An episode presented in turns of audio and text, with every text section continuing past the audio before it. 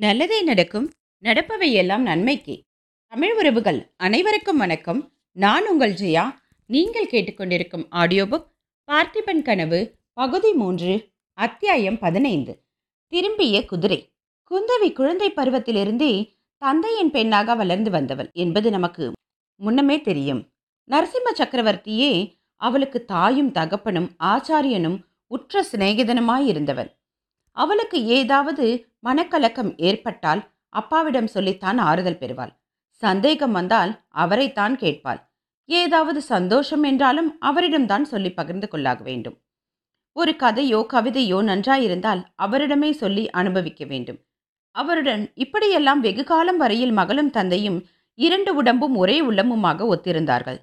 ஆனால் காலம் போய் மூன்று வருஷம் ஆகிவிட்டது.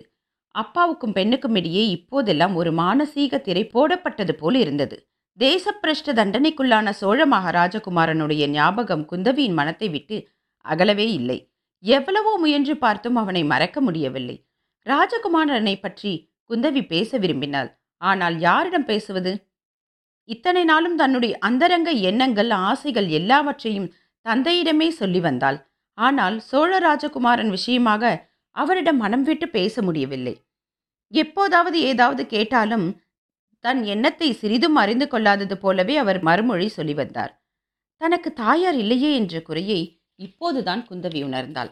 அந்த குறையை ஒருவாறு நீங்கிக் கொள்வதற்காக விக்ரமனுடைய அன்னையையும் சிநேகம் கொள்ள விரும்பினாள். ஆனால் அருள்மொழி தேவியும் சந்தித்த அன்றே பரஞ்சோதிகளுடன் சென்று விட்டார் யாத்திரையின் போது ஒரு சமயம் அவர்கள் மாமல்லபுரத்துக்கு வந்திருந்தார்கள். சில தினங்கள் அந்த காலக்ஷேத்திரத்தில் இருந்தாள். அடிக்கடி அருள்மொழி ராணியை பார்த்தாள். ராணி அவளிடம் மிகவும் பிரியமாகவே இருந்தாள். ஆனாலும் அவர்களுடைய உள்ளங்கள் கலக்கவில்லை. எப்படி கலக்க முடியும்? தன்னுடைய ஏக புதல்வனை குந்தவியின் தந்தை கண்காணாத தீவுக்கு அனுப்பிவிட்டதை பற்றி அருள்மொழியின் மனம் கொதித்து கொண்டிருந்தது. குந்தவிக்கோ தன் தந்தை மேல் அணுவளவேனும் குற்றம் இருப்பதாக தோன்றவில்லை. தந்தையினிடத்தில் அவளுக்கு இருந்த ஒப்பில்லாத பிரியத்தோடு அவரை பற்றி அவளுக்கு ரொம்ப பெருமையும் உண்டு. இதிகாசங்களில் வரும் சூரிய சந்திர வம்சத்து சக்கரவர்த்திகளைப் போல் பெருமை வாய்ந்தவர் தன் தந்தை. வடக்கே நர்மதை நதி வரையில் சென்று விஜயம் செய்தவர். இருநூறு வருஷமாக சோழர்கள் பல்லவ சக்கரவர்த்திகளுக்கு அடங்கி கப்பம் செலுத்தி வரவில்லையா? இப்போது மட்டும் என்ன வந்தது? இப்படி அந்த இரண்டு பேருடைய மனோபாவங்களிலும் வித்தியாசம் இருந்தபடியால் அவர்கள் மனம் கலந்து பேச முடியவில்லை. ஒருவரிடம் ஒருவர் அன்பு வளர்ந்தது. ஆனால் ஒவ்வொருவருடைய இதயத்திலும் ஒரு முக்கியமான பகுதி பூட்டப்பட்டு கிடந்தது. ஒரு நாள் அருண்மொழி ராணி ஓரளவு தன் இருதயத்தின் கதவை திறந்தாள். குந்தவியின் தந்தைக்கு தன்னை மனம் செய்து கொடுப்பதாக பேச்சு நடந்ததையும் அதை தடுத்து பார்த்திப மகாராஜாவை கல்யாணம் செய்து கொண்டதையும் கூறினாள். விக்ரமனுடைய பிள்ளை பிராயத்தினை அவளுக்கு குந்தவியை மனம் முடித்து வைக்கத்தான் ஆசைப்பட்டதையும் தெரிவித்தாள். அப்போது குந்தவியின் உடம்பெல்லாம் புலகாங்கிதம் அடைந்தது. ஆனால் ராணி அதெல்லாம் கனவாய் போகிவிட்டது. பாக்கியசாலியான வேறொரு ராஜகுமாரனை நீ மணந்து சந்தோஷமாய் வாழ்வாய் என்று சொன்னபோது குந்தவிக்கு கோபமே வந்தது. இல்லை அம்மா எனக்கு இல்லறத்தில் பற்று இல்லை. உலகத்தை திறந்து நான் சிவவிரதையாக போகிறேன் என்றாள் குந்தவி. இதை ராணி அறிந்து கொள்ளவில்லை.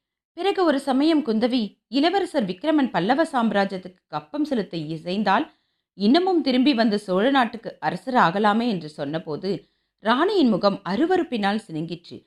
அதைக் காட்டிலும் விக்ரமன் செத்தப்போனான் என்ற செய்தி எனக்கு சந்தோஷத்தை அளிக்கும் என்றாள். மாமல்லபுரத்தில் அருள்மொழி ராணி தங்கியிருக்கும் போதுதான் ஒரு நாளைக்கு பழைய சிவனடியார் வந்து மகாராணியை பார்த்து பேசினார். அவர் பேசிவிட்டு திரும்பி போகும் சமயத்தில் குந்தவி அவரை பார்த்தாள். உடனே பழைய ஞாபகங்கள் எல்லாம் வந்துவிட்டன. ராணியிடம் சென்று அந்த சிவனடியார் யார் என்று கேட்டாள். யார் என்று ராணியினால் சொல்ல முடியவில்லை. யாரோ பெரியவர். என் பதி வீர சொர்க்கம் சென்ற பிறகு இவர்தான் எங்களுக்கு குலதெய்வமாய் இருந்து வருகிறார் என்றாள். குந்தவி மனதிற்குள் குலதெய்வம் இல்லை. குலச்சனியன் என்று நினைத்து கொண்டாள். அருள்மொழி தேவி காவிரி சங்கமத்தில் கடலில் மூழ்கிய செய்தியும் அவளை யாரோ தூக்கிச் சென்ற வதந்தியும் காதில் விழுந்தது. மகாராணியை தூக்கிச் சென்றது போலீஸ் சிவனடியாராய்த்தான் இருக்க வேண்டும்.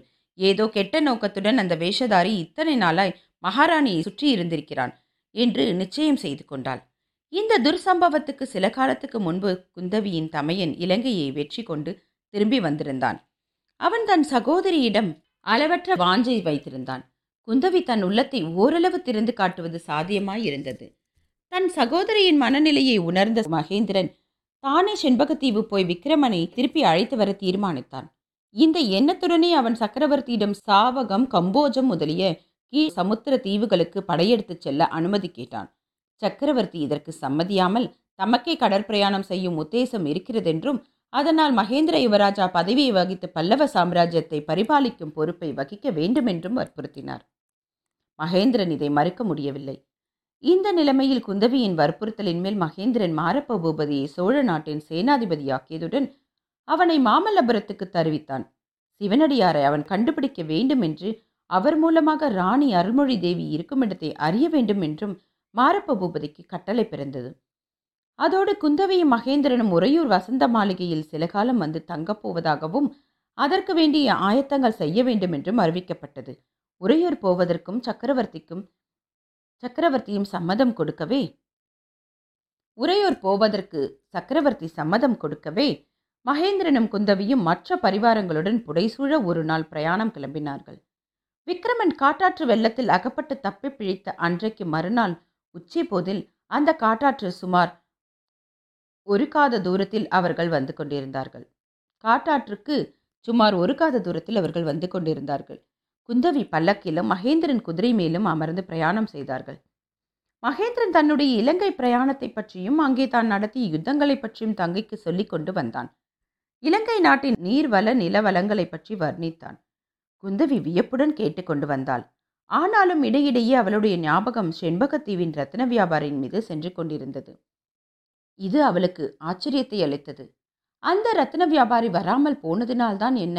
எதற்காக தன் மனம் அவ்வளவு கவலையுறுகிறது என்று ஆச்சரியப்பட்டாள்.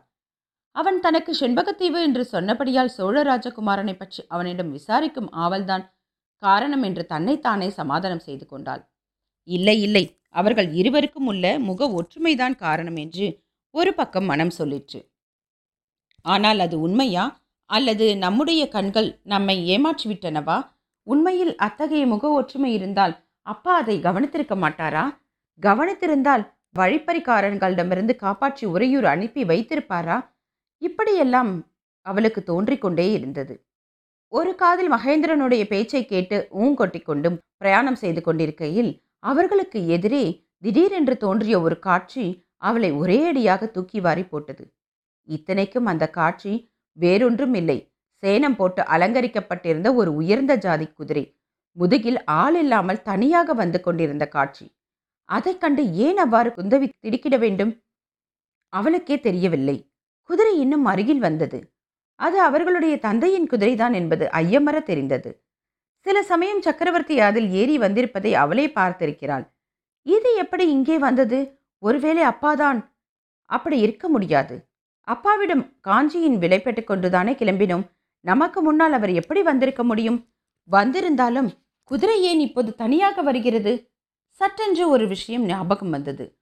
ரத்தின வியாபாரிக்கு குதிரை கொடுத்து அனுப்பியதாக அப்பா சொன்னார் அல்லவா? குதிரைக்கு பதிலாக அவன் கொடுத்த ரத்தினங்களையும் காட்டினார் அல்லவா? ஆமாம் ரத்தின வியாபாரி ஏறிச் சென்ற குதிரையாய்த்தான் இருக்க வேண்டும். ஆனால் அது ஏன் இப்போது தனித்து வருகிறது? ரத்ன வியாபாரி எங்கே? அவன் என்ன ஆனான்? குந்தவியின் அடிவயிறு அப்படியே மேலே கிளம்பி அவளுடைய மார்பில் புகுந்து மூச்சை அடைத்துவிட்டது போல் இருந்தது. இத்துடன் இந்த அத்தியாயம் நிறைவடைகிறது. அடுத்த அத்தியாயத்தில் குந்தவியின் நிலை இங்கே விக்ரமனின் நிலை அங்கே என்ன ஆகிறதென்று கேட்போம். நன்றி.